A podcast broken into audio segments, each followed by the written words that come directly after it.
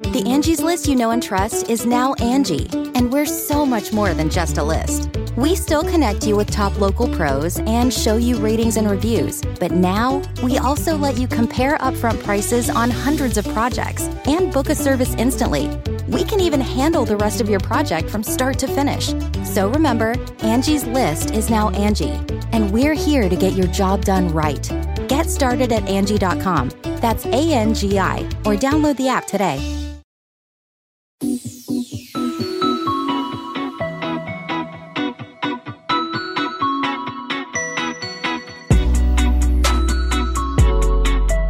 Welcome back to Pod Save the World. I'm Tommy Vitor. I'm Ben Rhodes. Ben, uh, I just want to note for listeners on audio only that you have a new angle, new setup, and your bookcase looks incredible. How many Thanks. of those have you read? Um, I, I'm I'm going to lie and say I've read most of them. Uh, I actually think I have. These are like the books that, like, you know, these are the paperbacks. Um, they these, they these travel ones, with you. Yeah, these are ones you travel.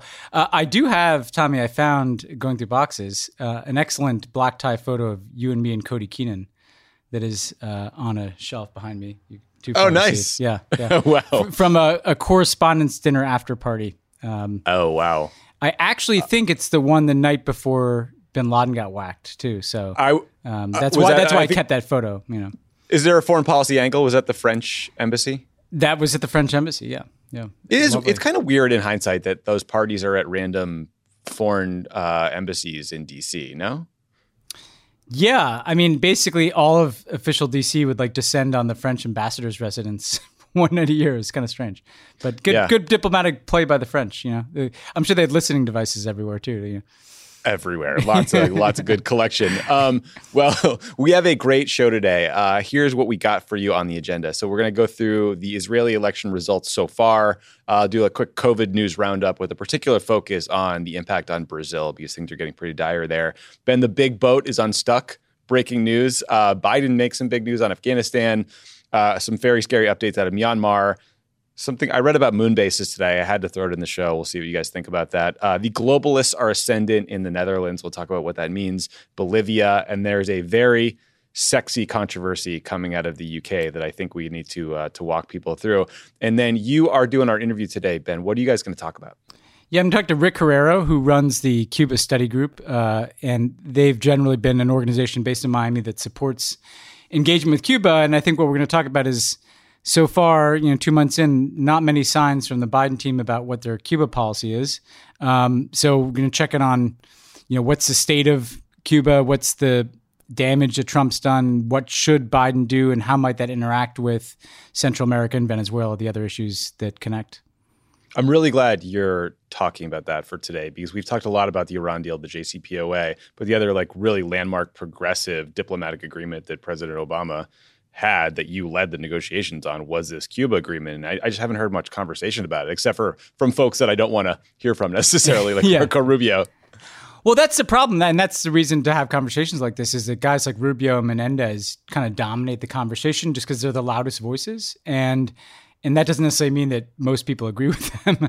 um, yeah. So you're right. And it, it's another one of these things like Iran where, you know, this whole team in the Biden administration, they all supported the Cuba engagement at the time. Um, so the longer it does go on without them doing something, the, you know, the more you wonder, is that about a substantive change of heart or is that about politics?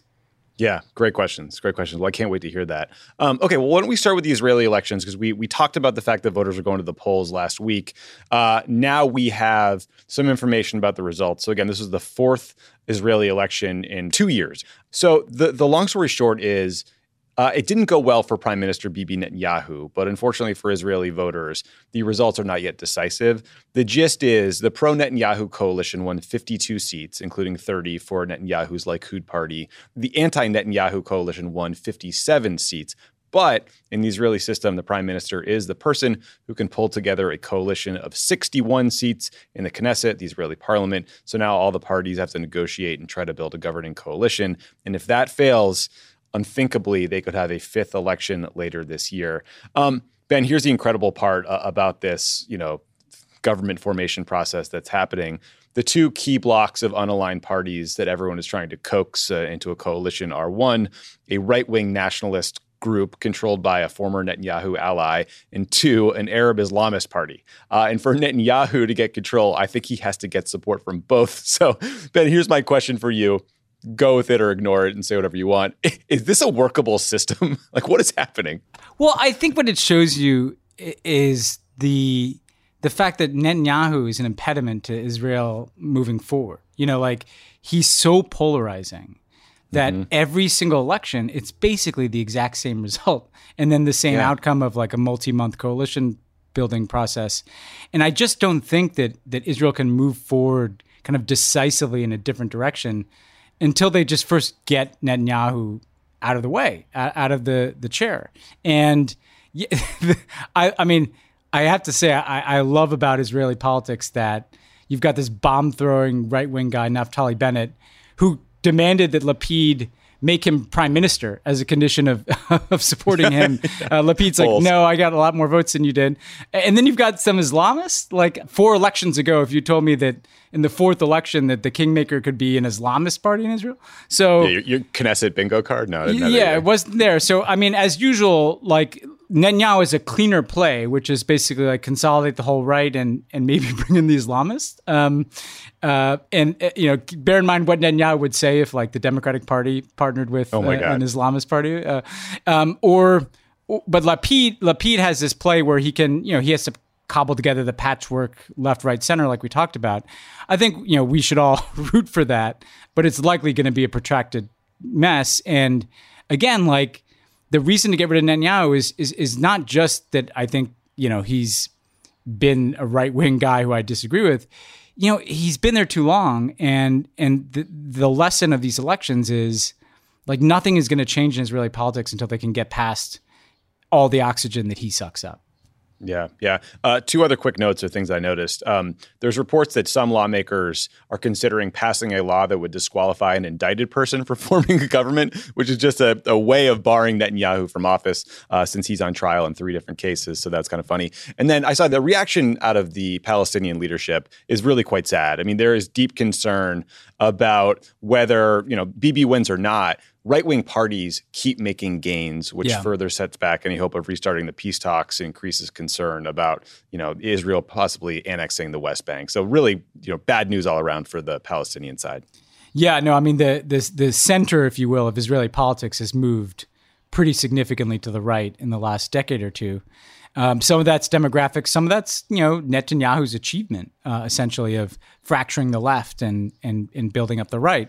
Um, one other way to think about this too, Tommy, is that like in a lot of big countries, you know, there's been this, we talked about authoritarianism a lot on this show, but there are also just these personalities that have, you know, mm-hmm. if you look at Netanyahu, even people I like, like Angela Merkel, of course, um, Putin, and obviously dominating Russia for twenty years, um, you know, the, like I think a lot of these countries, particularly these democracies, It, it could stand to just move on to, to to a new generation, if you will. Yeah, I could not agree with more with that. Um, okay, I want to do a quick just roundup of COVID nineteen news because there's a bunch of different parts to this. So first, the World Health Organization in China released a one hundred twenty-four page report this week about the origins of the coronavirus. Uh, the report said that COVID most likely jumped from bats to some sort of intermediate animal. Then it got to humans. Uh, and they just said in this report that it's extremely unlikely that the virus accidentally leaked from a lab in Wuhan. That said, Ben, like a lot of people are, are questioning this report, including the head of the W H O, uh, the White House. Jen Psaki slammed this report today. They criticized it for withholding data, uh, a lack of access to the right facilities and individuals, and then just sort of general lack of transparency.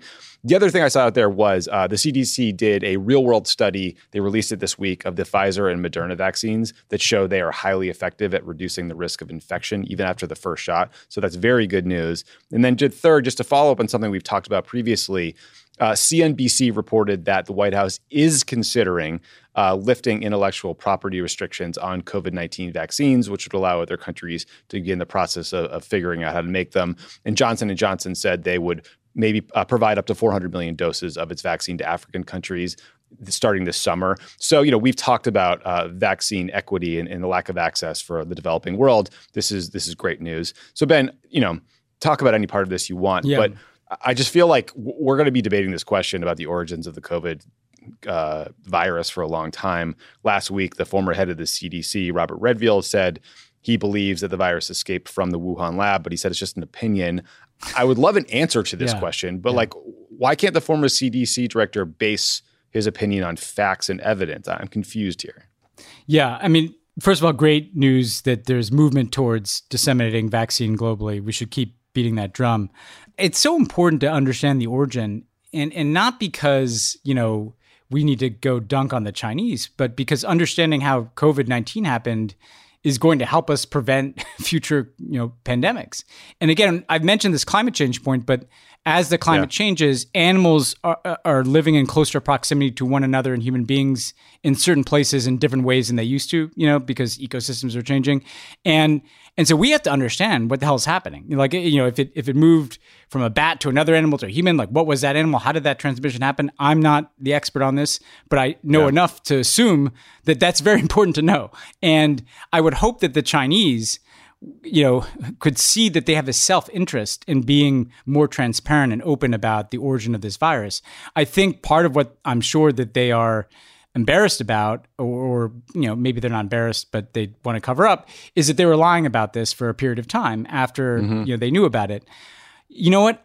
We already know that they were lying about this. Like, it's it's in China's interest, America's interest, the world's interest to just know what happened, you know? And in the absence of that information, though, I think it's very important for people to lay out evidence-based cases for why they think something was the origin. I don't think just, like, you know, theorizing about what happened in some lab that we don't have access to is is that helpful to the, to, to this. Um, and it seems more designed to kind of just gin up the anti-China fervor that has swept Washington. Yeah, look, I mean, if this was like some sort of gain-of-function experiment gone wrong in a lab and it got out because some, you know, worker got sick, I want to know that. But I, I, I want to know that based on evidence and not just because people have been speculating about this for the better part of a year now. And I want to know that because there are other labs all over the world. I mean, this is like mm-hmm. really, really important. I mean, yeah, you know, Worldo's like, how much do you not want to do this again in like five years or ten years or twenty years. And and yeah. all the experts have said that it's probably not going to be another hundred years before something like this happens because of the changing ecology. So, uh, I, you know, we people need to stay on this. The W H O needs to stay on this. The, the Chinese should be held to account and have their feet held to the fire, not because they need to be punished, but because we all need to understand what happened. Yes, for sure. Um, one place that is in like increasingly truly dire shape because of COVID is Brazil. And it's also because of their horrible political leadership. So Brazil is reporting more new cases and deaths per day than any other country in the world. So far, COVID has killed more than three hundred fourteen thousand Brazilians, a way smaller population than the U S. And the trajectory looks like it's getting worse there, not better. Uh, Brazil is dealing with new variants, a health system on the verge of collapse, one that was good before this, by the way, and then just like devastatingly bad political leadership from President Bolsonaro. Um, there are, you know, political leaders who say mitigation efforts like lockdowns are just untenable at this point because so many people live in poverty that, you know, that, that will kill them uh, in, from hunger. Uh, Bolsonaro stupidly turned down offers to get early access to the Pfizer vaccine. And instead, he has been downplaying the severity of the disease and pushing these, you know, ineffective treatments. Like, he's still talking about hydroxychloroquine all these months, years later. So unfortunately, Ben, this, this story gets even worse. Uh, so this week, Bolsonaro suddenly fired his defense minister. And then the heads of Brazil's Army, Navy, and Air Force all resigned after meeting with the new person Bolsonaro had named to be defense minister. And this resignation from these three heads of the armed forces was reportedly because of a dispute over whether the military is loyal to the Constitution or to the president. Uh, sounds familiar, sounds scary. So in the past, Bolsonaro has openly longed for the days when Brazil was a military dictatorship. Last year, I forgot about this, he joined anti-lockdown protests that included calls to shut down parliament, shut down the Supreme Court, and return to a military dictatorship. Earlier this month, he threatened to declare a state of siege, whatever that means, pretty ominous. So uh, it doesn't seem coincidental to me, Ben, that Bolsonaro's biggest political rival, former President Lula da Silva, uh, is now cleared to run recently. So, you know, th- this update freaked me out, man. it's yeah, it's yeah, not good yeah, when you see yeah. like the defense minister pulling this kind of stuff. No, no. I mean, you don't want the biggest country in South America to revert to, to some military dictatorship. Um, I think the, the if there's a silver lining um, in all that it's that the military did push back, you know, that that essentially yeah.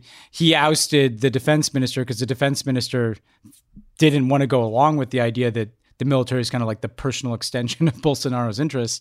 Um, and then the service chiefs all resigned. And I think that's probably an indication, you know, down through the military that, you know, they're not exactly signing up for the coup here. Um, and so that's that's a that's a healthy sign, although it's the same thing we used to talk about with Trump, right? It's like, do you want the the responsible adults to stay in their jobs or do you want them to quit, you know? And clearly these guys all decided it was time to quit.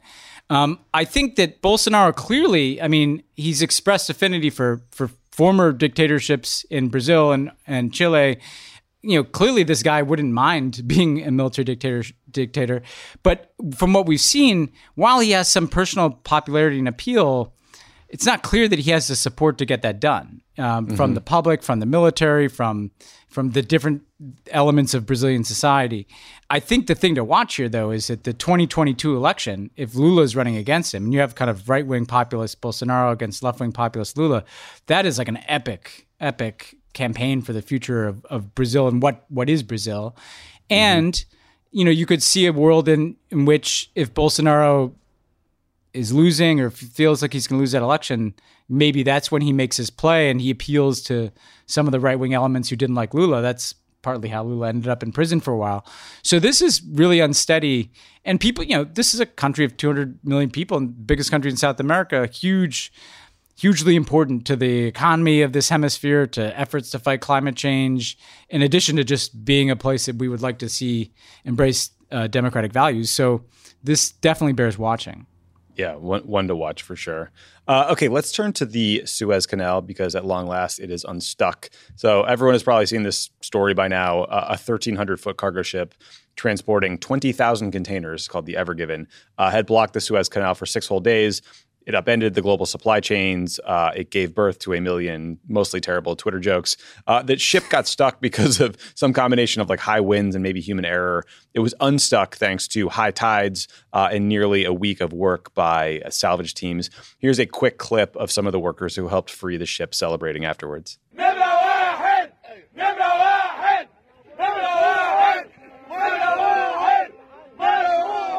They sound pretty amped. Uh, Ben, here's a good example of how important the Suez Canal is to global trade. Uh, oil prices dropped two point five percent when the news broke that the ship had been unstuck. The New York Times reported that some analysts estimate the Suez blockage was holding up to ten billion dollars with a B dollars of trade per day and up to fifteen percent of the world's shipping capacity. It's going to take days to clear the backlog of ships that have been waiting to get through the Suez as they unstuck this thing. But, you know, at the end of the day, uh, I think it's about, it's not about the cargo's destination, but, you know, the memes we made along the way. So all, all good news here, I guess.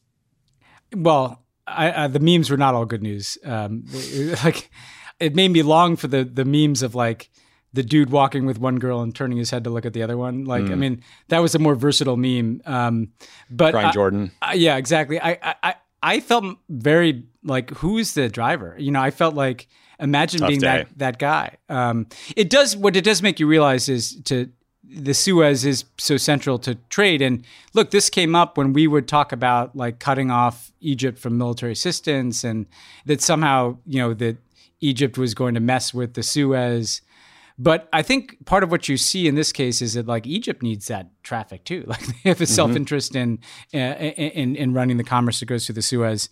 Um, so yeah, all's well that ends well. But uh, maybe a reminder to to double check uh, those those key through lines in, in global shipping, because it's interesting how huge a hit to global trade that kind of delay, you know, inflicted on on, on a lot of places. Yeah, the Suez Canal, the Panama Canal. Uh, it, uh, suddenly, you realize that global supply chains are, are can be a little perilous. Uh, it's actually interesting to go back and read how hot a topic the Panama Canal was in the political discourse in the seventies uh, and I guess probably the eighties. It was a big attack that Reagan used to lob against President Ford during that primary because he accused him of wanting to give back the Panama Canal. Reagan took this like jingoistic, like we're American, we're going to take whatever we want, whatever. I, I noticed that um, there were some reports that Egyptian press had published that the boat had been unstuck before it had actually been unstuck, because I guess Sisi is so paranoid about his reputation in the country that, you know, that's sort of like the bizarre, you know, propaganda world they all live in now. where they want to, you know, just control information. I mean, it makes you realize that it's not helpful to have people who regularly lie supplying information about things that are essential to global trade. So again, another reason why it's not helpful to have like a a brutal dictator like Sisi uh, in, in charge. The politics of the Panama Canal are are really interesting. And, yeah. you know, Carter's decision to to do that, you know, I think should be viewed as a really courageous move that he took that, yes. that was the right thing and, and proved to be the right thing. Part of what's interesting to me too, Tommy, is that like the Panama Canal and Suez Canal, these have been around for a very long time. You know, mm-hmm. we talk about o- old infrastructure in the U S, like it makes you realize how much globalization isn't just about, you know, computers, right? Like it's about yeah. holes that people dug like over one hundred years ago. Yeah, holes that you dug in like the eighteen nineties. Yeah, yeah, that's right. That's exactly right. Ben, uh, I know that you watched every minute of uh, last week's Biden press conference and you thought that it all went perfectly and the questions were all great. Is that is that a fair representation?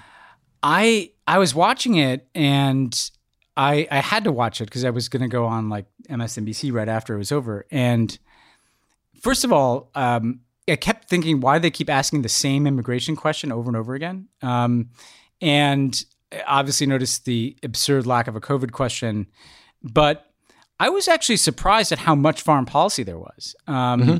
and, and I actually thought that those were the best questions. Um, yes. And, and generated the best and most newsy answers, which which, which shows you that if you ask a a tough substantive question about a foreign policy issue that the president of the United States has not addressed, he's going to make news. And I remember when we prepped Obama, you know, being struck by the fact that if he was asked about a foreign policy issue that we, he was always talking about, it would he'd give the same answer and it'd be a, a waste of time. But if you asked him about an issue that he had not been heard on yet, you were guaranteed to make news.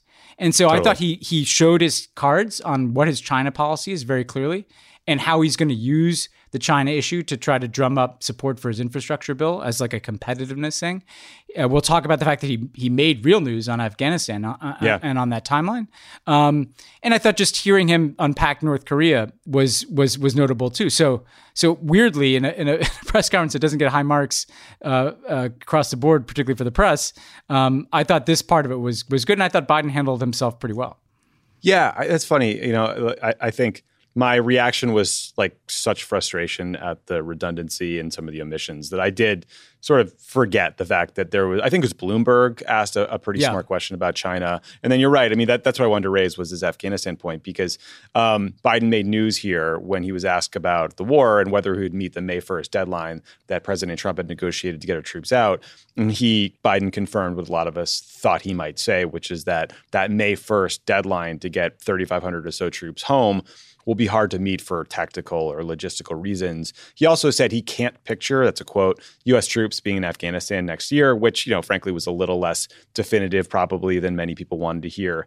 Um, someone leaked following this press conference to the media that uh, U S intelligence have told Biden that if U S troops leave before the Afghan government and the Taliban negotiate a power-sharing agreement, that the country could fall mostly under the control of the Taliban in two to three years. Uh, talks between the Afghan government and the Taliban are, are pretty stuck right now. Ben, you know, I, I don't know how this intelligence report became public. It certainly ups the pressure on Biden to keep troops in. It's worth noting that no intel agency, no matter how good they are, can predict the future. But, you know, I think concerns about the strength of the post-U S withdrawal Afghan government seem pretty reasonable here. So this decision is often compared, almost every story compares it to Obama's decision to pull all U S troops out of Iraq in twenty eleven, and then he had to send them back in in twenty fourteen. Do you think that's a good comparison? And do you think there's lessons learned from that decision that, that could or should inform Biden's choice here? Uh, that's a good question. I mean, first of all, I think I could kind of feel what was happening in the sense that we talked about Tony Blinken sent that letter to Ashraf Ghani, mm-hmm. the president of Afghanistan, that sounded really hard-ass, like we're getting out yeah. by May first, so get your shit together. And it felt like, okay, that's where Tony is. And, and they kept Khalilzad, the Trump envoy, in place. Then I noticed at the end of the trip that, that Blinken and, and Lloyd Austin, the Secretary of Defense, took to Asia, Lloyd Austin went to Afghanistan.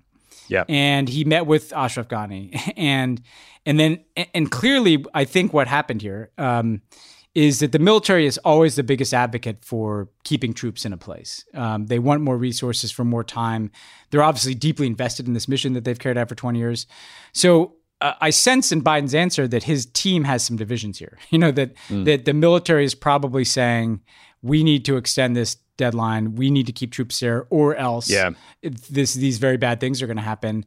Whereas state is invested in this diplomatic process, and they want to keep pressure on on Ghani and the Afghans, and ideally the Taliban, um, to make some uh, accommodations with each other.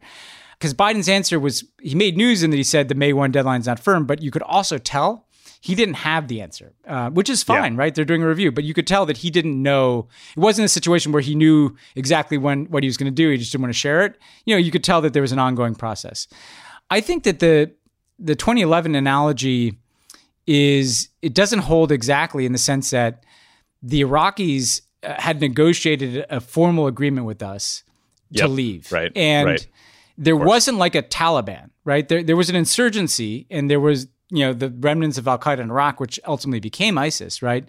But there wasn't a situation where you had, like, you know, half the country being controlled by an, you know, a Taliban-like group.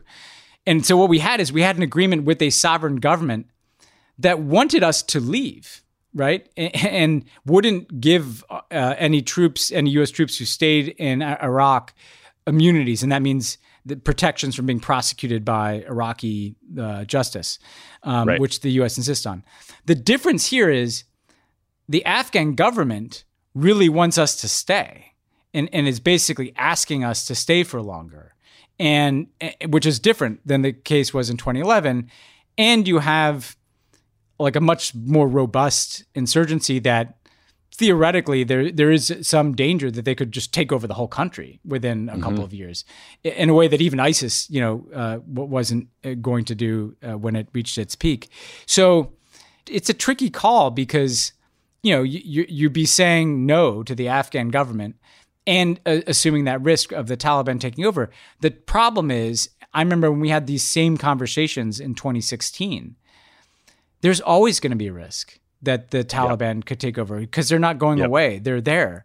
And so basically at some point, a president, whether it was Obama, or Trump, Biden, or, you know, the next president, um, is is going to have to determine they're willing to take that risk. Otherwise, that two to three year warning is a recipe to stay there forever, because that's always going to be, you're not going to change that in six months or a year of having like five thousand to ten thousand U S troops there. That's not going to change that assessment.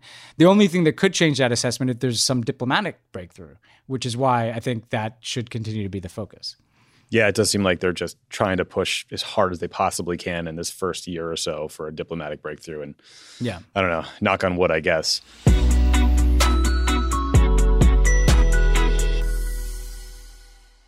Pod Save the World is brought to you by the U N Refugee Agency. The U N Refugee Agency, or U N H C R, responds to emergencies and provides long-term solutions for refugees. They provide aid in over one hundred thirty countries, including Ukraine, Syria, Afghanistan, and Sudan, where people are forced to flee from war and persecution at their greatest moment of need. U N H C R helps and protects refugees by providing food, shelter, medical care, and other life-saving essentials. The agency jumpstarts relief in three key ways. They transport core relief items stored in even the most remote areas of the world. They deploy expert emergency staff trained to help in crisis situations, and they transfer funds directly to support the emergency. Because of generous supporters and donors, U N H C R can scale up its response within seventy-two hours of a large-scale emergency. Your support helps provide life-saving aid for refugees whenever and wherever emergencies occur. Donate to U S A for U N H C R by visiting unrefugees.org slash donation. That's unrefugees.org slash donation.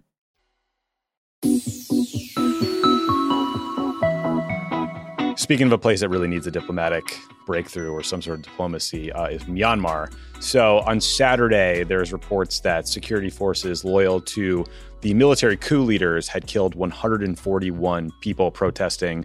Reuters reported that security forces have now murdered five hundred ten civilians in the past couple months since this coup. Uh, we've talked about the coup a few times now. We saw, you know, Myanmar's military leadership declare that elections that occurred last November uh, that were overwhelmingly won by Aung San Suu Kyi's party, uh, the military called them fraudulent. They seized power. They have her in detention somewhere. Videos emerged on social media of security forces seeming to just shoot people at random. There was a photo of a soldier with a grenade launcher. So they, the military seemed to up the stakes in terms of what it's bringing to these fights. Uh, the White House, the U N, uh, they denounced uh, the use of force in, in the strongest terms. I saw that China and India have not condemned the coup, and Russia's deputy defense minister visited Myanmar recently to strengthen military ties, so that's great. Uh, Ben, you know, the strikes, the civil disobedience, they seem it's continuing, I believe, but, you know, this got really bad over the weekend. Uh, wh- what are you hearing out of Myanmar? Like, uh, how are you feeling about what's happening? I, I mean, it's it's just awful. Um, and, and I'll say, you know, I have a, a few uh, friends who I've been hearing from regularly, um all on Signal, you know, no, everybody moved off even WhatsApp um, when this started. And and actually the sad thing, Tommy, is that a friend of mine reached out to me today to say, hey, have you heard from, you know, our mutual friend? Um, and and I haven't, and, and neither is he. And and I, I so I can't find this this oh, man. young woman, you know, and um, so that kind of thing is starting to happen. And I've heard from friends whose family members have been detained. I think the bottom line is, you, you know, you hoped that, you know, they'd show some restraint and there'd be some opening for diplomacy. They're now beyond any, you know, uh, any chance of climbing back. Um, you know, they're just shooting people uh, and clearly determined to just totally quash this movement. Um, again, the lesson of Burma's history is that they, they just they will never have the support of the overwhelming majority of the people who reject them. And that's not going to go away. And and I think the challenge for the the the U S and the, our kind of pickup team here of Europe, Japan, who's been very constructive, uh, Indonesia, the Indonesian foreign ministers trying to play a, a kind of shuttle diplomacy role, is is don't let up. You know, what the military is hoping is that a year from now, everybody kind of moves on, forgets that this horrible thing happened. No, there have to be, you know, sanctions on the military, international justice for the military, um, you know, support, that whatever support, humanitarian support we can provide directly to people. Um, um, you know, there are going to be refugee flows that are going to have to be dealt with. But I think the, the, the Biden administration and all of our like-minded uh, partners need to just keep the attention on this um, and make life as difficult as possible for the military, knowing that this is a military that enjoys like very little support in, in the in the country. So it's a very fragile um, dictatorship. It's not, you know, even in in, in Egypt and Syria, um, you in in Syria you had a sectarian dynamic, right, where you had a whole yeah. group of people, uh, the Alawites, invested in the Assad regime. Uh, well, not all of them, obviously. I want to suggest, I don't want to suggest that there aren't some who are horrified by that, but you had kind of structural support for Assad. Um, You know, in Egypt, you had people who feared the Islamist government and supported Sisi. There's not popular support in Burma for the for the military, so I, I don't. They're just not as strong as they want to present themselves. But my my heart goes out to the people there and the people I know there who've taken huge risks in staying there. They could have left the country and they stayed. And they said that to me they knew the risks that they were taking. Um, and tragically, you know, uh, I mean, they killed small kids, Tommy. I mean, this was just, yeah. this is the, the most horrifying scene like this that we've seen in a while. You know, it recalled yeah. kind of Syria and, and, and yeah, it felt like Syria. Egypt, Raj, Rabah Square in Egypt, you know, those types of things. And by the way, how gross that the Chinese and the Russians just, they don't even pretend to give a shit, you know? Yeah. And I, I saw that the Thai government was refusing to allow, you know, refugees to cross over the border into their territory. And, and it's just, it, it it could not look more ugly.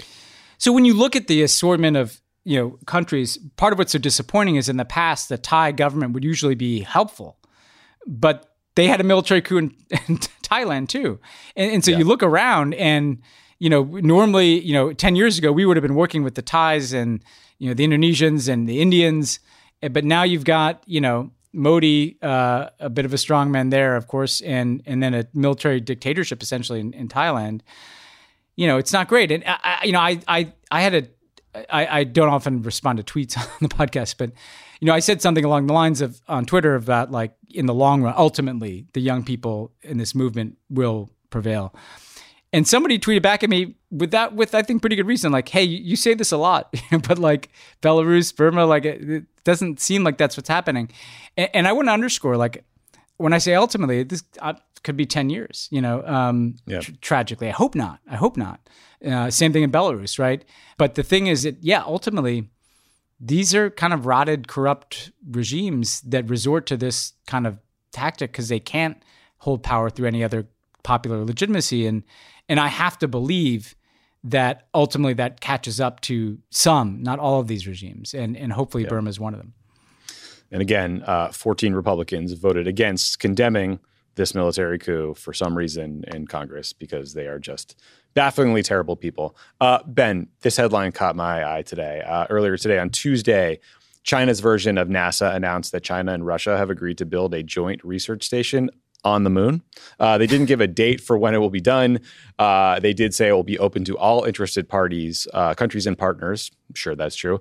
Uh, so in twenty nineteen, China became the first country to land an unmanned spacecraft on the dark side of the moon. I guess that's who Roger Waters was talking about all those years ago. But Ben, this literally sounds like Mike Pompeo and Tom Cotton's worst nightmare, like fever dream. How many billions of dollars do you think they will advocate we spend over the next decade or so building some sort of missile system that can blow up a dark side of the moon base that will probably never exist? I mean, at least we've got the season two of the Steve Carell Netflix series on the Space Force. We know what that is. Yeah, we got Space right? Force. Yeah, yeah. We're gonna yeah. Go, go fight over the moon. I mean, look, I, I dig space exploration. I, I got emotional watching the Mars rover land. Uh, but, you know, if the Chinese and Russians want to pour uh, tens of billions of dollars into like digging a hole in the moon, um, like have at it, guys. Like, I don't, I'm not going to be stressed about that. And, and even if, if the, if the Rocky Four red, red blooded jingoistic American in me is like, well, we're on Mars, guys. So uh, we're, we're a little bit ahead of you. You know, we'll, yeah. We'll, we'll see you on, we'll see you guys on, on Jupiter's moons, you know? Yeah, I'm more of a yeah, I'm more of a cosmos guy. I, I like the uh, unmilitarized version of space a little bit more. It's yes, I more like appealing this. to me. Well, no, that's but that's a serious point. Like, I, I space, come on, we have to, you know, can't we just go explore and learn if there was life on Mars and what can we learn from the soil there and stuff? Like, let's not have like some flexing contest for the next fifty years over over the moon. I mean, yeah. uh, granted, I know America's, you know, it's glass house as usual. I know that we we did that whole thing and planted the flag on the moon, but like, um, you know, uh, like there was a scientific like feeling to that process, even though I'm sure there were lots of military uses of all the technology we developed. Um, I'd like to see space, you know, I mean, in all seriousness, like in an ideal world, you'd be having the types of conversations that led to the International Space Station about how do we cooperate in space and how does it build cooperation between nations and share certain technologies. That that's what we should be aiming for, even if I realize that's not going to happen with Russia and China today. Yeah. I mean, look, obviously the sort of history of the, the space race was Cold War era competition. But yeah, ideally we'd be leading missions to other planets that, uh, you know, maybe have died off because of greenhouse gases, and we could figure out how to prevent that from happening here. That'd be a great thing to cooperate on, you know, preservation of our own planet. And by the way, if the hostile aliens come, I mean, you don't have to see too many of those movies to know that they're not going to distinguish between Russians and Chinese and Americans. So we might as well yeah. work together now with our space forces to repel the alien invasion eventually. COVID has me more convinced than ever before that if the aliens come, uh, we'll kill each other before they have a chance. Yeah, because yeah, we were yeah, just that fucking clear. Stupid. Ben, let's talk about the Netherlands for a bit, because, you know, a Worldo flagged this issue, this article for us on Twitter. So thank you for that. Um, but, you know, look, I, I, we've talked many times about how over the past decade or so, right-wing populist parties have been ascendant in Europe. That trend got a bit of a kick in the teeth in a recent Dutch election when a new party called Volt won three seats in the Dutch parliament. The Volt party describes itself as a movement and party for the whole of Europe. It's the first pan-European party. It's pro-European parliament. It's pragmatic, progressive. There's three hundred ninety elected representatives from the Volt party in Europe. A lot of them are in Italy and Germany. A lot of them are like local parties. Uh, they hold a seat in the European Parliament, and they have candidates running in a bunch of upcoming elections. So Ben, I don't know, I, this could be a one-off, but I thought it was sort of a, a hopeful and interesting data point that could suggest that there may be a backlash to the populist, nativist backlash that we saw in the wake of the financial crisis. So worth flagging. Yeah, I, and I've actually talked to some of these young people who helped uh, set up this party. Um, I guess they recognized a, a globalist, you know, fellow traveler. Yeah, they know, um, they know their own. But it, and it, it, they, it's basically the, that point you made that, that there's young people that are very, you know, they they they identify as Italian, but also as European. They like the idea that Europe is integrated and uh, you know, is this kind of mix of different uh, cultures, and and and, and they're re- re- repulsed by the kind of anti-European populism. And, and and so increasingly you're seeing this in different countries, young people like in their twenties organizing politically and starting new parties and political movements.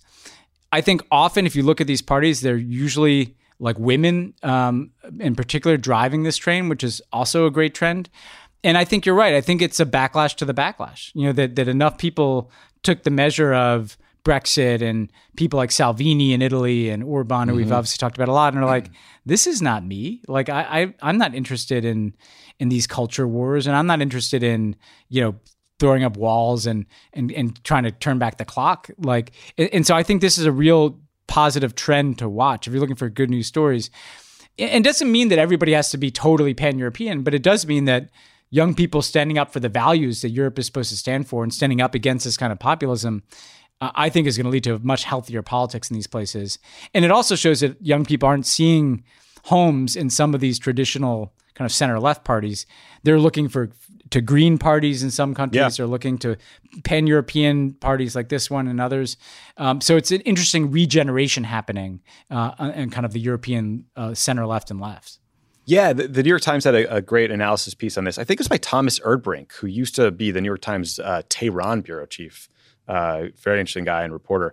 But um, he talked about how, like, some analysts think that, you know, the running room for Volt is to go further left on environmental issues and try to co-opt some of that, like, Green Party momentum, which is cool and exciting. Also, I was just watching um, a couple episodes of the QAnon doc that's on H B O right now. And there's a scene where the the host of the documentary, like the protagonist, goes over to Italy to try to find Steve Bannon because he's like chasing down a lead that Steve Bannon is Q.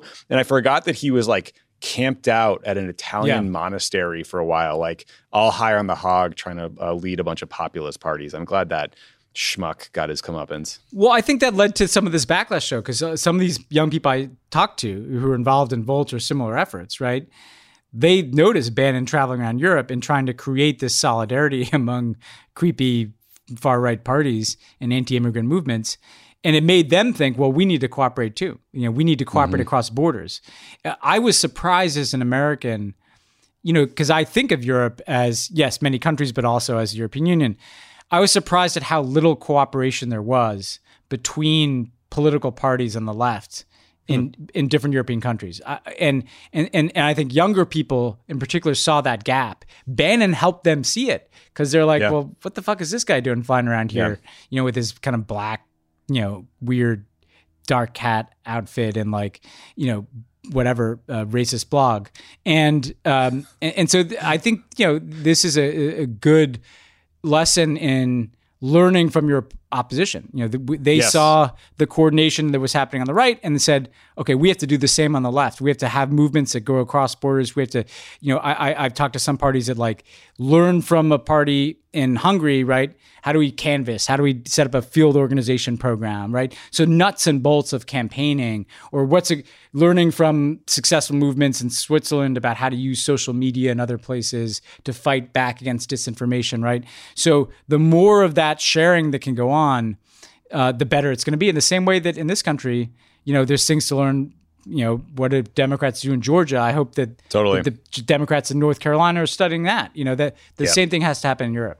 Yes, one hundred percent. Steal the Stacey Abrams playbook, bring it to uh, the Netherlands. Let's talk about Bolivia for a minute, because on Saturday, March twenty-seventh, so a couple days ago, uh, Secretary of State Tony Blinken tweeted the following. Quote, we are deeply concerned about growing signs of anti-democratic behavior and politicization of the legal system in Bolivia. The Bolivian government should release detained former officials pending an independent and transparent inquiry into human rights and due process concerns. End of tweet.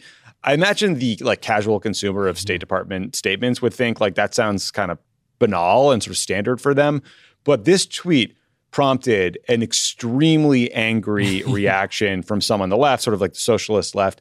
Can you explain the background here and why people were like accusing Tony of being bloodthirsty for this tweet?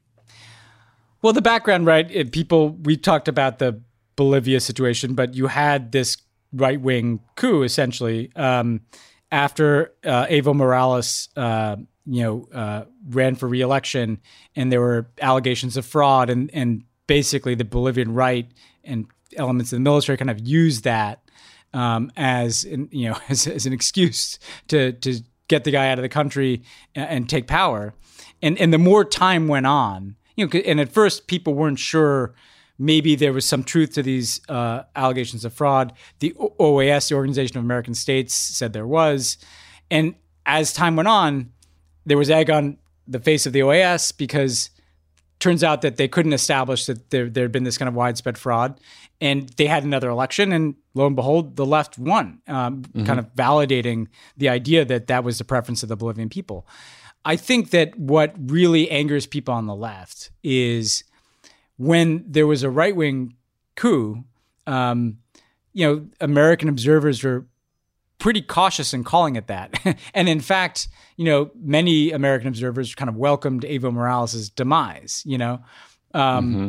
and, and now that you have a, a democratically elected government, um, I think the State Department's impulse is not unusual or wrong to say, hey, you know, they've got, you know, the person who was the interim president uh, after the coup is in prison and with a bunch of other people, you know, calling for due process and not vindictive justice is, is a normal thing that state would do. I think where the left has a point, though, is that the State Department, the U S, even observers of American foreign policy tend to express those types of concerns more when it's a left-wing government in charge um, and not, you know, for instance, when Lula is put in prison in, in Brazil, right? Um, and, and and so while I thought some of the criticism of Tony was just a tad over-torqued, you know, um, because he's just trying to make a basic point here, right? Which is yep. like, I mean, but and, and here's where I challenge the left: like, do you not agree with that point? Like, you know, there there you could say there should be justice. You could even say people should be prosecuted, put in prison. That's all fine. But I, I think we would all like that to be within a due process system, whether it's in Bolivia or anywhere else. You know, if Donald Trump goes to prison for one of his many crimes, it should be because there was like a process that led to that, not just because we threw him in jail, right? Um, and and so I, I think in in the zeal to kind of call out some of this hypocrisy in the American foreign policy establishment, you know, don't lose sight of the fact that like, well, the core point is fairly anodyne and something we would think should happen everywhere, which is let's not be vindictive in the punishment of political enemies, but let's, if there is going to be accountability, let's do it through through due process. Yeah, that's well said. And then it's also, as you noted, fair to point out that the uh, the history of uh, American statements uh, in support for right-wing governments in Latin America brings a lot of baggage with it. Uh, and we should probably, I guess, be a little more aware of that in all of our interactions, our public comments, et cetera. And and we always assume the worst, you know, uh, about like an Evo Morales in a way that we don't about like a, a right-wing politician in, in Latin America. And yeah, it's very yeah. peculiarly, this is very acute in Latin America in particular. Um, mm-hmm. And I think there's a lot of truth. Uh, it is true that the, that the that the U S has acted in that way, and people should be vigilant. And so I think it is good to to kind of call out what looks like hypocrisy, what feels like a double standard. Um, at the same time, that doesn't mean that, you know, you're giving carte blanche to to government of any ideology, left, right, or center, um, to to to punish its political opponents without due process. Yeah, agreed. Uh, last issue before we get to your interview. So uh, I'm going to ask you to put on your royal correspondent hat just one more time, because The Sun, which is a British tabloid, reported that some U K-based cosmetics company did an, an analysis of the internet, whatever that means, for data to determine who the sexiest bald man alive is. And their answer is Prince William. And for our listeners unfamiliar with the royal family, Prince William is not the hot one married to Meghan Markle. He's the other guy. So William beat out Mike Tyson, weird choice, uh, Jason Statham, Pitbull, and Michael Jordan. Ben, two questions for you. Do you think uh, Cambridge Analytica was involved in this? One, and two, do we need to get David Lammy and host a Stop the Steal rally? I Well, look, I, I'm particularly qualified on this one as a bald man um, to weigh in. Like, William is not the look that you go for as a bald guy, you know?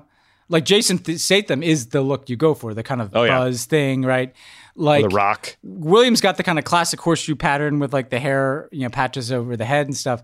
So, so first of all, it's just not true. Like, yeah, The Rock, Jason Statham, like, you know, all, Zidane, the soccer star we were talking about. Oh, yeah. Um, at the same time, it, it felt like such a sad move by like the royal P R machine. You know, like I, I mm-hmm. doubt that some cosmetics company just randomly did this and this leaked out, you know, two weeks after the whole Harry thing. Clearly they're looking at this and they're like, okay, the the cool, attractive, hip, well, no, wait, let's be clear. William and Kate are pretty attractive people. So I, I, I want to be on the record on that. But, the, you know, the cool, young Netflix, you know, couple, right. Harry, Meghan, they're hanging out in California with movie stars. So what's our play, right? Well, the, the coolest people left in the royal family are Will and Kate, right? But sexiest bald man, I, I think there's a better play. And and by the way, I'd put Kate front and center in this thing, like a little bit more too. Like, let's just not hang it all on like the, the sexy bald guy thing. Uh, and I say yeah. that hoping that bald bald men can be seen that way and not erased, you know? Yeah. You see, The Rock tweeted, "How in the cinnamon toast F U C K does this happen when Larry David still has a pulse?" I thought that was a, a good, good take tweet. On it from The Rock. Good hot take. Yeah. You really can see it. You can imagine some like stodgy yeah. royal P R department being like, how do we change the narrative? I yeah. know. Well, like I'm oh, old man. enough to remember like William was like the heartthrob in like, yeah, he you know, was. when he was like eighteen or something, like girls had posters of him on the wall and stuff. Um, as much as I remember fondly those days, uh, they were a while ago, you know? Yeah, listen, I think all that went out the window when uh, when Harry ripped off his microphone and sprinted to a helicopter in Afghanistan and, and yeah. took off during a live interview. That was a pretty badass moment. Um, okay, that's it for now. Uh, that's all our, our royal news. Uh, when we come back, you'll hear Ben's conversation uh, about Cuba and Central America and all the, the big challenges facing the Biden administration when it comes to those policy areas. So stick around for that.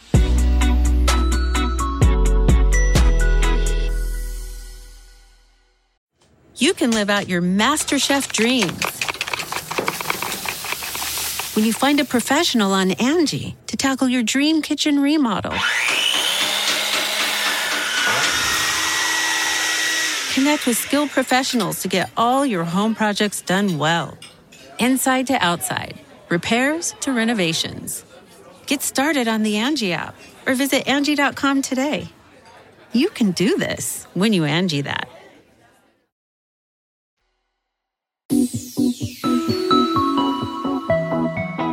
I'm very glad to be joined now by Rick Herrero, who is the executive director of the Cuba Study Group, which is a nonprofit, nonpartisan group promoting civil society development in Cuba and reconciliation between Cuba, its diaspora communities, and the U S. Uh, Rick, really good to see you again, man. Great to be here. Thanks for inviting me. So, you know, let's just start with kind of the state of play in Cuba. Like you and I interacted a lot over the years, in particular in twenty fifteen and twenty sixteen, when you had the the opening and normalization process under Obama. How would you sum up for people kind of what the outcome of four years of Trump's policies were? Um, how did he roll back the engagement policy and what did that do to the Cuban people? So I think the best way to sum it up is that for the Cuban people, it's uh, been a resounding failure. Uh, for uh, the Republican Party in Florida, it was a big success. Um, the policy from very early on, we know, was motivated uh, for, uh, by political reasons. Uh, it was, uh, from the very onset, it was more about reversing Obama's policy than anything else. Uh, and then uh, after two thousand eighteen, when we saw that um, the Republicans here in Florida uh, launched a very effective uh, campaign uh, during the midterms in favor of DeSantis against uh, Andrew Gillum, uh, basically broad brushing all Democrats as socialists and Republicans as uh, as capitalists, they saw that that uh, th- they saw that sort of uh, rhetorical strategy really work with Cuban American voters. Uh, shortly after that, you have the crisis of Venezuela breakout. Uh, the start of maximum pressure policy. And uh, you really saw a much deeper, more aggressive rollback of the Obama opening, of those Obama, uh, uh, the Obama opening and travel and remittances uh, and so on. And it was completely folded into electoral strategy, right? It was the slow drip drip yeah. of sanctions being announced on a weekly basis, some of them serious, some of them trivial. But the point was that you had a steady drip drip of sanctions being announced on the news here, grabbing the headlines. And it was all in support of the of the of the campaign message, which was, we are the true American capitalists, that we're trying to stem the tide of socialists, of socialists trying to take over our country. And we're doing so uh, in, in order to really sort of uh, brandish our bona fides. We're constantly piling down on this small, uh, poor communist country ninety miles off our shores. And that really became the driving force be- behind the Trump policy. Yeah, no, and I, I definitely want to, I want to come back to the politics of this later, um, in, in particularly in South Florida. But I mean, just first, you know, people often talk about the politics and then ignore the the outcomes in, in Cuba itself. Um, I mean, what is what is your sense of what impact all these sanctions have had? Uh, I mean, w- w- has it done anything to dislodge the Communist Party? Has it done anything to help the Cubans that people, even in South Florida, say they want to help, like the Cuban entrepreneurs, you know, small shop owners and business owners? Um, what what has this meant for the for for Cubans themselves? Not at all. It's, um, I mean, for for Cuban entrepreneurs, it killed their market to a large degree uh, because so many of those entrepreneurs counted on uh, tourists to really, to basically enjoy their goods and services. They're the people that had uh, uh, real purchasing power going into Cuba, not just tourists, but visiting uh, Cuban, Cuban American families and others. Uh, by limiting flights, by putting all sorts of restrictions on remittances on the island to the point that you can't even send a single legal remittance from the United States to Cuba right now, Uh, it really choked off support. Uh, it's choked off the private sector. It also brought a lot of hardship to Cuban families that largely relied on remittances from family members uh, abroad in order just to uh, make ends meet. Um, and then one of the worst things that this policy has done is sort of bring back uh, this mentality in Cuba among Cuban officials that they are a nation, a country under siege, and that they have to clamp down on dissent, clamp uh, clamp down on the opposition in order to stand in pa- uh, to to stay in power. Because now all the op- the entire opposition, including artists and jur- journalists and anybody who is in any way critical of the government, must be a mercenary of the United States, this country that's trying to choke them into submission through very heavy-handed unilateral sanctions. So now, as far as the objectives of the policy, which were to bring about regime change and to uh, and to basically drive an axe between Cuba and and its support for Maduro, we know fully well that it hasn't accomplished either of those objectives. So what it's done ultimately is bring a lot of pain for the Cuban people, compound the pain and suffering that they, from from what they already suffer under the policies of their own government, and yeah. drive Cuba and and Venezuela into an ever tighter codependent corner, and make.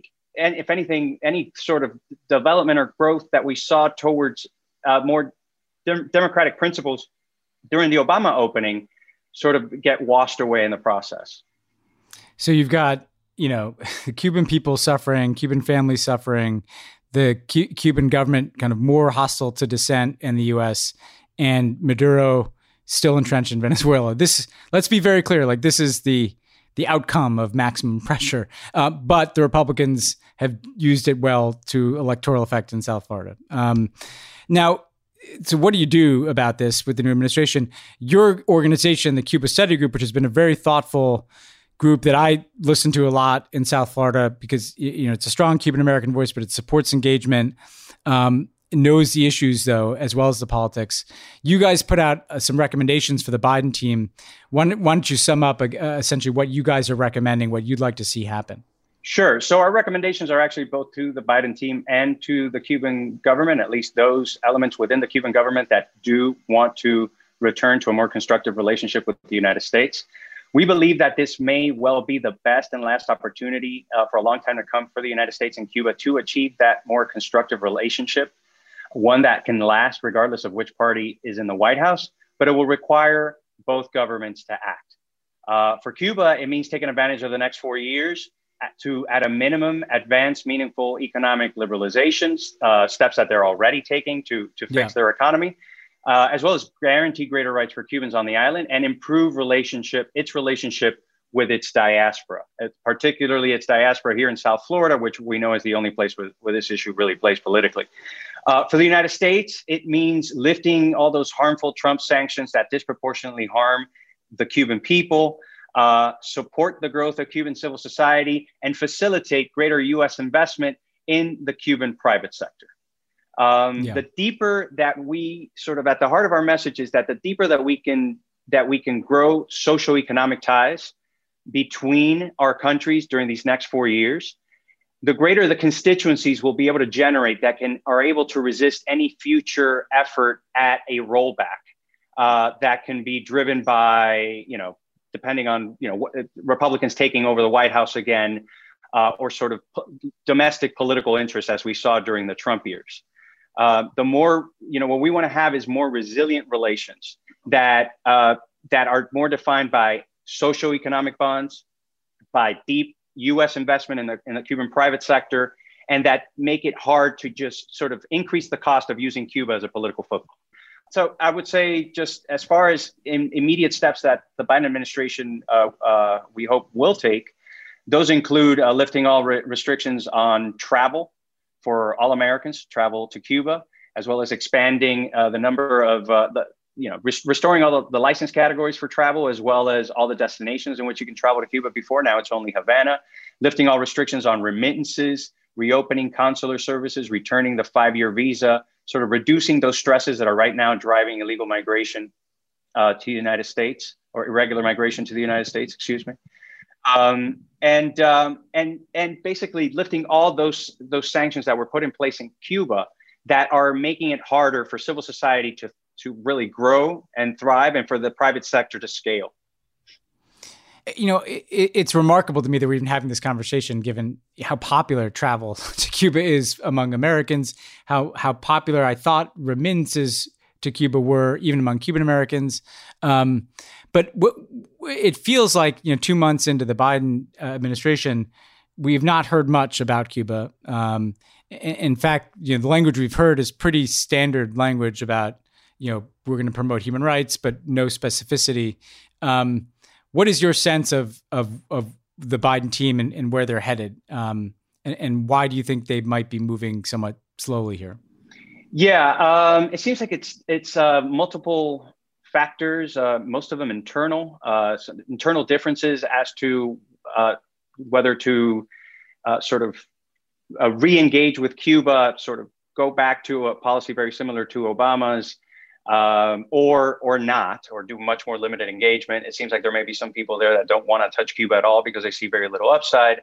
Uh, there also seems to be some some of the principals around Biden who are very deferential to uh, Senator Menendez, who we know is very influential, very powerful chairman of the Senate Foreign Relations Committee, who has always supported uh, a more hardline uh, policy towards Cuba. And also all the other uh, priorities that are taking, that are basically sucking up all the oxygen uh, in the administration right now uh, for, for those working in the Western Hemisphere. The border and the situation in Central America is really paramount. Uh, so I think the confluence of those three are sort of delaying at, at sort of uh, some of the early steps that we would really like to see this uh, this administration take. But sort of the result of that right now is that the policy that remains in place is uh, the Trump administration's policy. And that was a policy that was chiefly tailored, again, to support Republicans in Florida, to gin up support for Republicans in, in Florida, not to stimulate democratic changes in Cuba. So if you, the longer you may, you allow that policy to fester, you're just validating that policy. You're validating Trumpism instead of holding it accountable for its many failures. And it's also leaving a leadership back vacuum in which, by not articulating a new approach to Cuba, you have local hardliners here and politicians already claiming that they're the ones that are influencing the uh, the Biden administration and keeping it from uh, from steering away from the Trump policy and, and establishing their own. Yeah, no, and, and you know, the longer it goes, the more that that's cemented, the more, you know, adversarial the Cuban government gets, um, and, and I'd, I I'd be concerned too that kind of limits your options on Venezuela too, um, to to try to to do something diplomatically there. Um, how have you seen the Cuban Venezuela issues linked? Because you saw this kind of full embrace of Juan Guaido, uh, kind of understandable among people who support democracy, but that two clearly failed, the Trump maximum pressure approach there. What, what's your sense of um, of how, is it the same dynamic on Venezuela that we're seeing on Cuba, where the, the kind of hardline status quo that Trump uh, pursued continues kind of by force of gravity? Yeah, I, I mean, the thing, the, the grave error that the Trump administration uh, made uh, vis-a-vis uh, the Cuba-Venezuela axis is trying to just throw them into the same bucket and trying to somehow stir them apart. You can't do that. You're treating both countries the same, piling the sanctions on both of them. You're just pushing them into a into a greater codependent corner. I we do believe that policies for Cuba and Venezuela should be decoupled to a large degree, and that Cuba should we cho- we should, through a lot of these initial steps that we're recommending the the, the Biden administration take, uh, sort of starts reestablishing trust, that trust that we started building during the Obama years, to bring Cuba to the table to see if we could, they can play some sort of constructive role in the Venezuelan crisis. They may not be able to, but we haven't even tried to do that yet. And Cuba, of all the of all the countries that have a vested interest in the Maduro regime, Cuba is the only country with which we do not maintain some sort of independent dialogue with, aside from their involvement in Venezuela, and that's completely uh, counterproductive. So I, we do, we should, at a, at a minimum, be engaging Cuba on this front. So yeah, another missed opportunity here. Correct. Um, um, well, I, I want to end on the politics because I think that's obviously a key part of this. Um, And I guess the, the first question I want to ask is, is you're a close political observer down there. You know, the, the the kind of the the conventional wisdom at the end of the Obama years was you had a split community, Cuban American community. You had uh, particularly older people who favored a hard line, but the younger people seemed increasingly open to engagement. There was some enthusiasm in, in, in pockets of Miami, at least, uh, for, for engagement. Um, but I think if Trump was successful at one thing, as you said, it, it does feel like he he expanded support for hardline policies uh, among Cuban Americans. Why, why is that? Why was there, why were there some inroads? I saw a poll that suggested as many sixty-six percent of Cuban Americans uh, oppose normalization now, which is a much higher number than when we were actually doing it uh, at the end of the Obama years. What, what explains that success politically? I mean, I think it's a couple of factors. One, the Trump uh, campaign uh, invested more in South Florida and in Florida in general than arguably any campaign ever has in the history of, of U S politics. Uh, it, they were all in. I mean, Florida was do or die for them.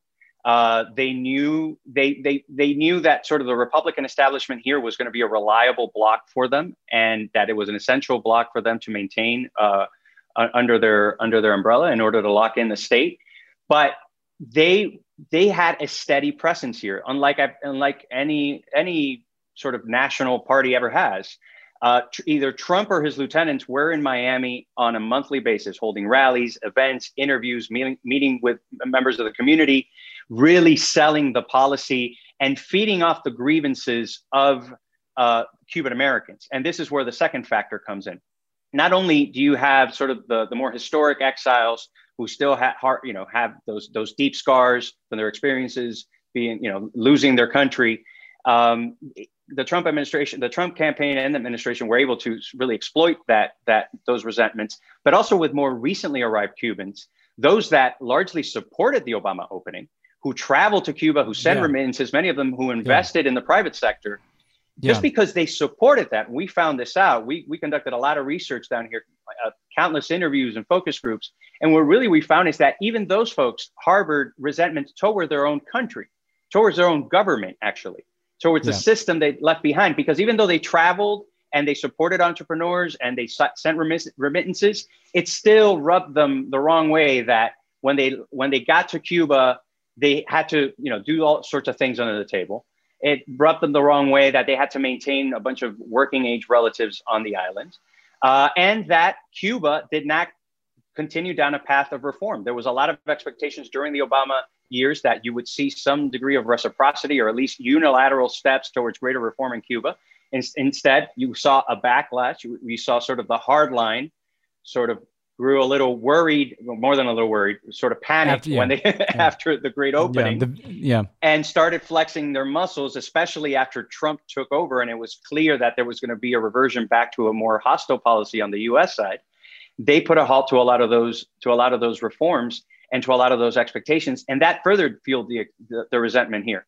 And if we know anything about the Trump campaign, is that they're very good at uh, at basically appealing to resentment in an electorate. And they were able to do that very effectively here in, in South Florida. What's so interesting to me about this is that, um, I mean, we only had a year and a half of engagement, but there were steps, right? There has been expanded internet access. You do have this private sector. We'd like them to move faster.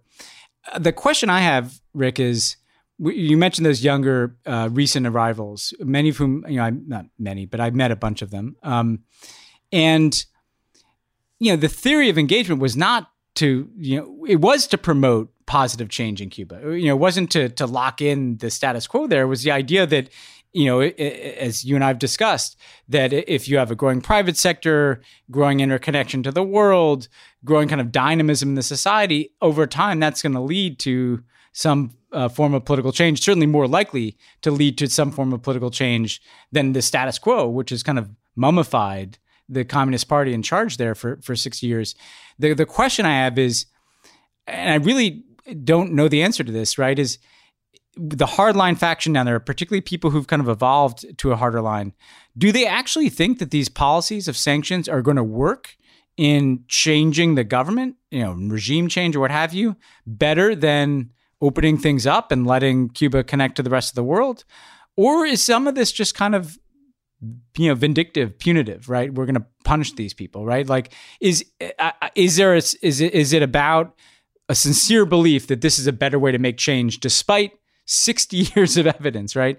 Or or is it, is it more like, you know, we're so sick of the repression and the authoritarianism of this government that we just want to throw the book at them, you know?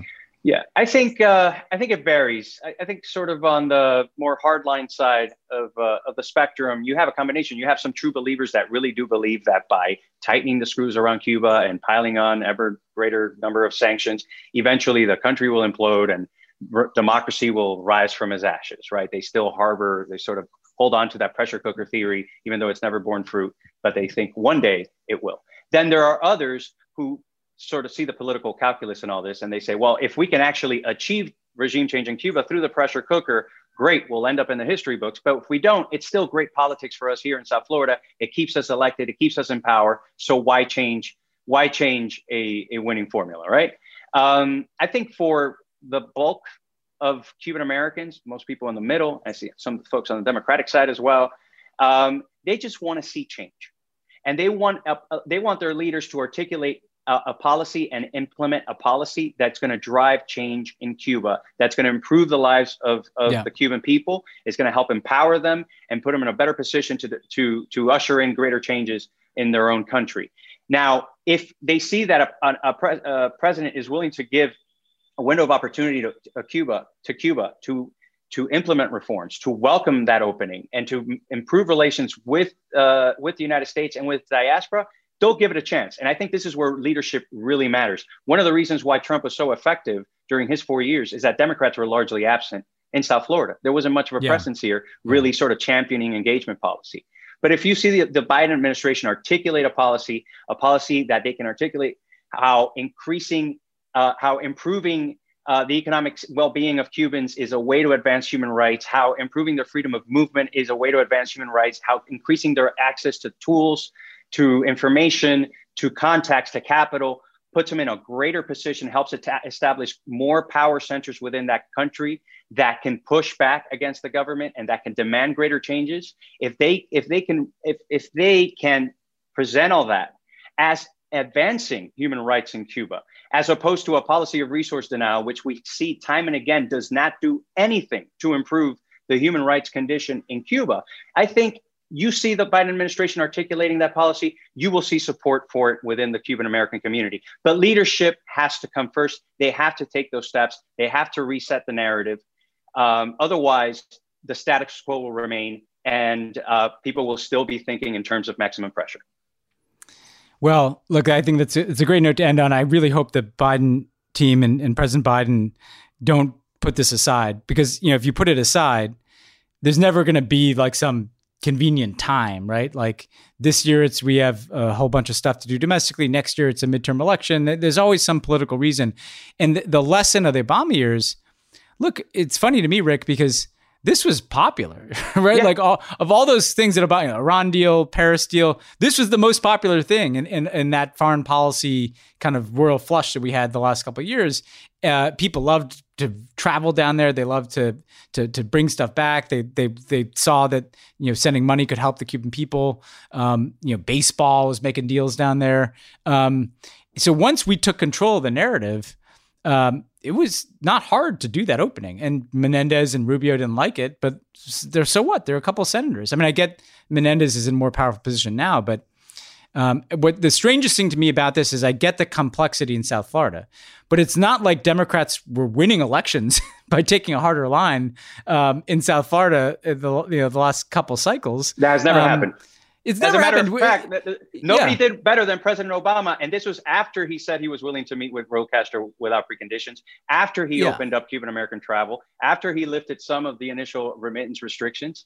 Um, you can be pro-engagement and still win in Florida, but you have to play in Florida. And that's what Democrats yeah. uh, before Obama and after Obama seem to have forgotten. I think if I can end with one note, uh, of what's really important for the Biden administration to understand is that allowing these Trump policies, particularly the really harmful ones, to fester doesn't advance U S interests in the region, nor the well-being of the Cuban people, and arguably not the interests of the of the administration either, because allowing these, these executive orders to really fester undermines human rights in Cuba. The administration has said that human rights is a central pillar of its policy, but the current travel and remittance restrictions limit freedom of movement and economic well-being for, for everyday Cubans. And worse, as I mentioned earlier, far from curbing the, the, the worst excesses of the Cuban government, it's empowering those most, the, the more recalcitrant orthodox elements of that, of that government who want to squash all all opposition. They feel empowered now because they feel that they are a nation under siege. So maintaining this policy is only yeah. undermining, it's making it harder to advance human rights, respect for human rights on the island. Second, the deteriorating conditions on the island uh, risk aggravating the flow of irregular migration to, to the United States from Cuba. Uh, we've already seen a threefold yeah. increase in the number of desperate Cubans that are now taking in, taken to the ocean in makeshift rafts since October. Threefold increase over the previous fiscal year. Uh, that can only be expected to increase. And that's on top of the thousands that are being smuggled over to Central America to make their way up the border. Uh, and then finally, as I mentioned earlier, uh, maintaining the status quo doesn't help Biden politically here, in our estimation, because it's still playing up to Trumpism and it's validating Trump, Trumpian policy in South Florida, as opposed to holding it accountable for its failures. Yeah, no, that's, I mean, if people are going to look for the hardliner, it's not going to be the Democrat. Um, it's not going to be the Democrat. Yeah. Uh, all right, well, look, Rick, this is great. Uh, let's keep in touch and uh, appreciate you coming on here. And and, and we'll hope hope to kind of nudge these the Biden folks here to do what I, I think they, most of them at least, believe is the right thing. Um, but but we'll see. Uh, thanks, uh, thanks for joining us. Thanks for having me, Ben.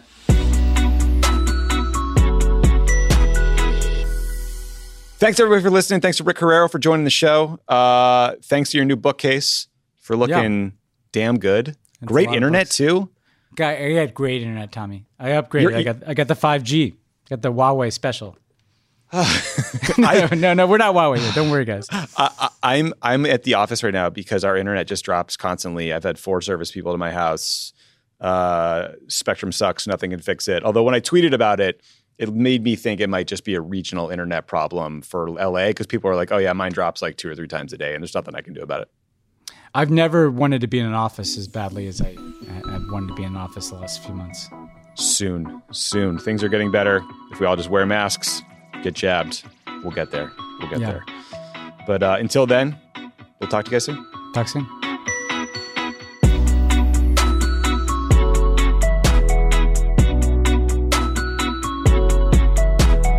Pod Save the World is a Crooked Media production. The executive producer is Michael Martinez. Our associate producer is Jordan Waller. It's mixed and edited by Andrew Chadwick. Kyle Seglin is our sound engineer. Thanks to our digital team, Elijah Cohn, Yale Fried, Nar Malkonian, and Milo Kim, who film and share our episodes as videos each week.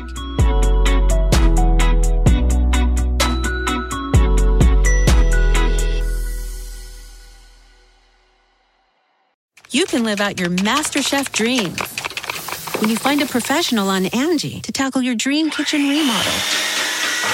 Connect with skilled professionals to get all your home projects done well. Visit Angie dot com. You can do this when you Angie that.